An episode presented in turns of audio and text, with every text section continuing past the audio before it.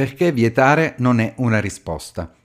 Ciao a tutti, sono Daniele Catozzella, bentornati ad un nuovo podcast di educaredigitale.it. La scorsa settimana, insieme alla psicoterapeuta Valentina Colucci, abbiamo cercato di analizzare quanto successo uh, a Palermo con la morte drammatica della bambina che sembra imitasse una challenge sul popolare social TikTok. E mentre insieme ragionavamo sulle difficoltà e sulle tante risposte eh, che c'è bisogno di trovare anche come specialisti rispetto al tema del digitale, dell'educare i bambini al digitale, come spesso succede nel nostro paese, in tantissimi hanno iniziato a parlare esclusivamente di divieti, controlli, sanzioni e quant'altro nei confronti del mondo del digitale. Una delle proposte che più mi ha lasciato sgomento è quella del so- dell'attuale sottosegretario al Ministero della Salute, eh, la senatrice Zampa, che propone di vietare lo smartphone fino ad una certa età ai bambini, di aumentare le sanzioni, di aumentare i controlli, di fare in modo, queste le sue parole, che i ragazzi conoscano a memoria il codice penale, in modo tale da sapere alla perfezione come e che cosa rischiano se infrangono la legge in rete. Ebbene, queste risposte di divieto in realtà non servono assolutamente a nulla e in questo podcast vi voglio raccontare alcuni dei motivi per cui non ha alcun senso pensare di vietare, ma piuttosto bisognerebbe investire in educazione. Iniziamo subito allora, sigla.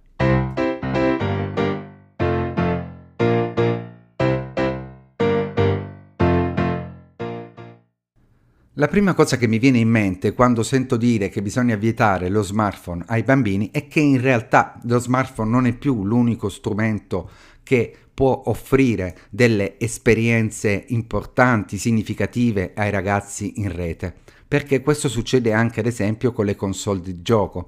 Nei tanti articoli che ho dedicato al mondo dei videogiochi cerco di spiegare proprio questo, in particolare ai genitori. Ormai anche i videogiochi sono dei veri e, pro- e propri social, sono dei luoghi in cui si svolgono, si possono costruire delle situazioni di cyberbullismo, dove ci possono essere eh, tutta una serie di problemi legati agli acquisti economici che si fanno all'interno del videogioco. Insomma, lo smartphone non è più l'unico strumento per la navigazione della rete, per la comunicazione, per socializzare socializzare con gli altri. Allora che facciamo? Vietiamo qualunque tipo di strumento che è capace di connettersi alla rete fino ai 13-14 anni, come viene proposto appunto non soltanto dalla sottosegretaria Zampa, ma anche da altri politici italiani. Vietiamo tutto, facciamo in modo che i ragazzi siano fuori da questo mondo beffardo. Ma in realtà il punto non è questo eh, abbiamo la necessità di fare in modo che i ragazzi vengano accompagnati alla scoperta di questo mondo e vengano accompagnati non soltanto dalla scuola o dai genitori, ma da un sistema che deve essere costruito educativo che coinvolge chiaramente anche le aziende.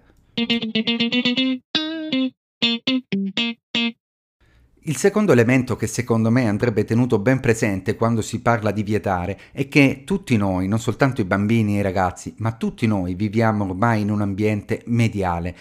nella nostra quotidianità utilizziamo il digitale, utilizziamo i suoi strumenti, utilizziamo i dispositivi, il mondo connesso per tantissime delle attività che svolgiamo. Non dimentichiamo che anche la scuola, che fino a un anno fa proponeva in alcuni istituti di vietare l'accesso dello smartphone, adesso va avanti in questo periodo pandemico soltanto grazie anche a questi strumenti di connessione.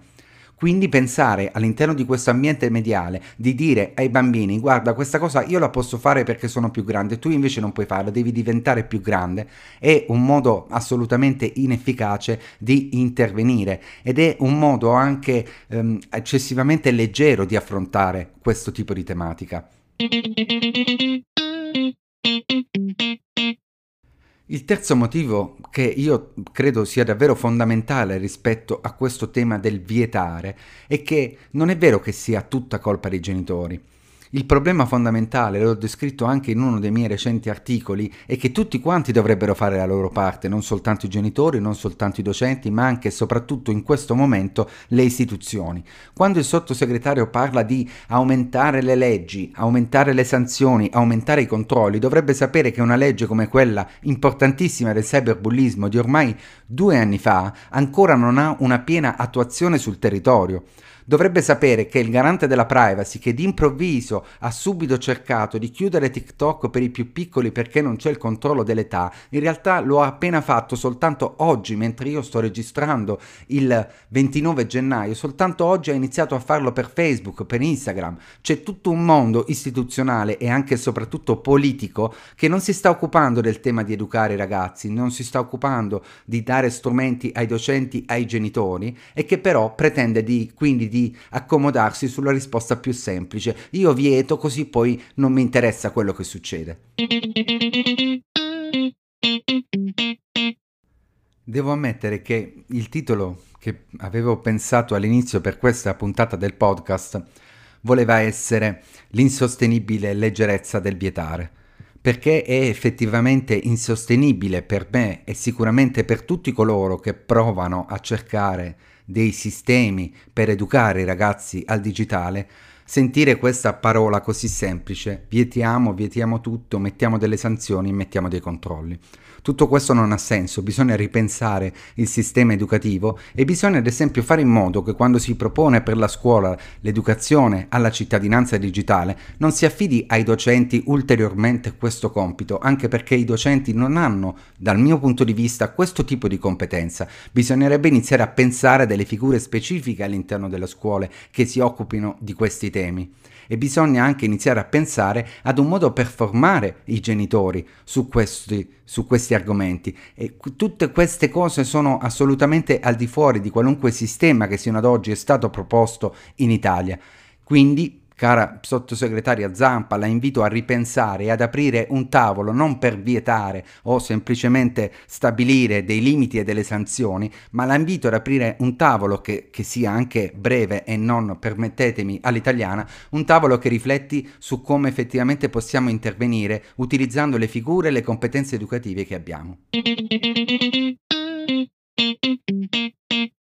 Io con questo vi saluto, devo ammettere che ho provato a sintetizzare un pensiero che è un po' quello che da diversi anni propongo attraverso il blog e anche una serie di idee, di strumenti come il generatore di regole per lo smartphone che sono nati proprio per aiutare i genitori a sviluppare un contratto educativo all'interno della famiglia. Non è semplice purtroppo continuare a dover sopportare in alcuni casi queste eh, facilità, super, queste superficialità, queste leggerezze rispetto all'educazione di- digitale e non è facile neanche, credo, per nessuno sopportare che, eh, come sempre, succede un fattaccio, se ne parla per due o tre settimane,